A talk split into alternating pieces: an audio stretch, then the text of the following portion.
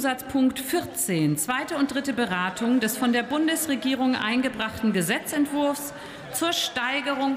Geht das auch ein bisschen leiser? Psst. Zur Steigerung der Energieeffizienz und zur Änderung des Energiedienstleistungsgesetzes. Es liegt ein Entschließungsantrag der Fraktion der CDU-CSU vor. Wenn Sie jetzt ganz schnell die Sitzplätze wechseln, dann können wir in die Debatte einsteigen, die 39 Minuten dauern soll. Und bei der CDU sitzen Sie gleich, bei der SPD sitzen Sie auch gleich.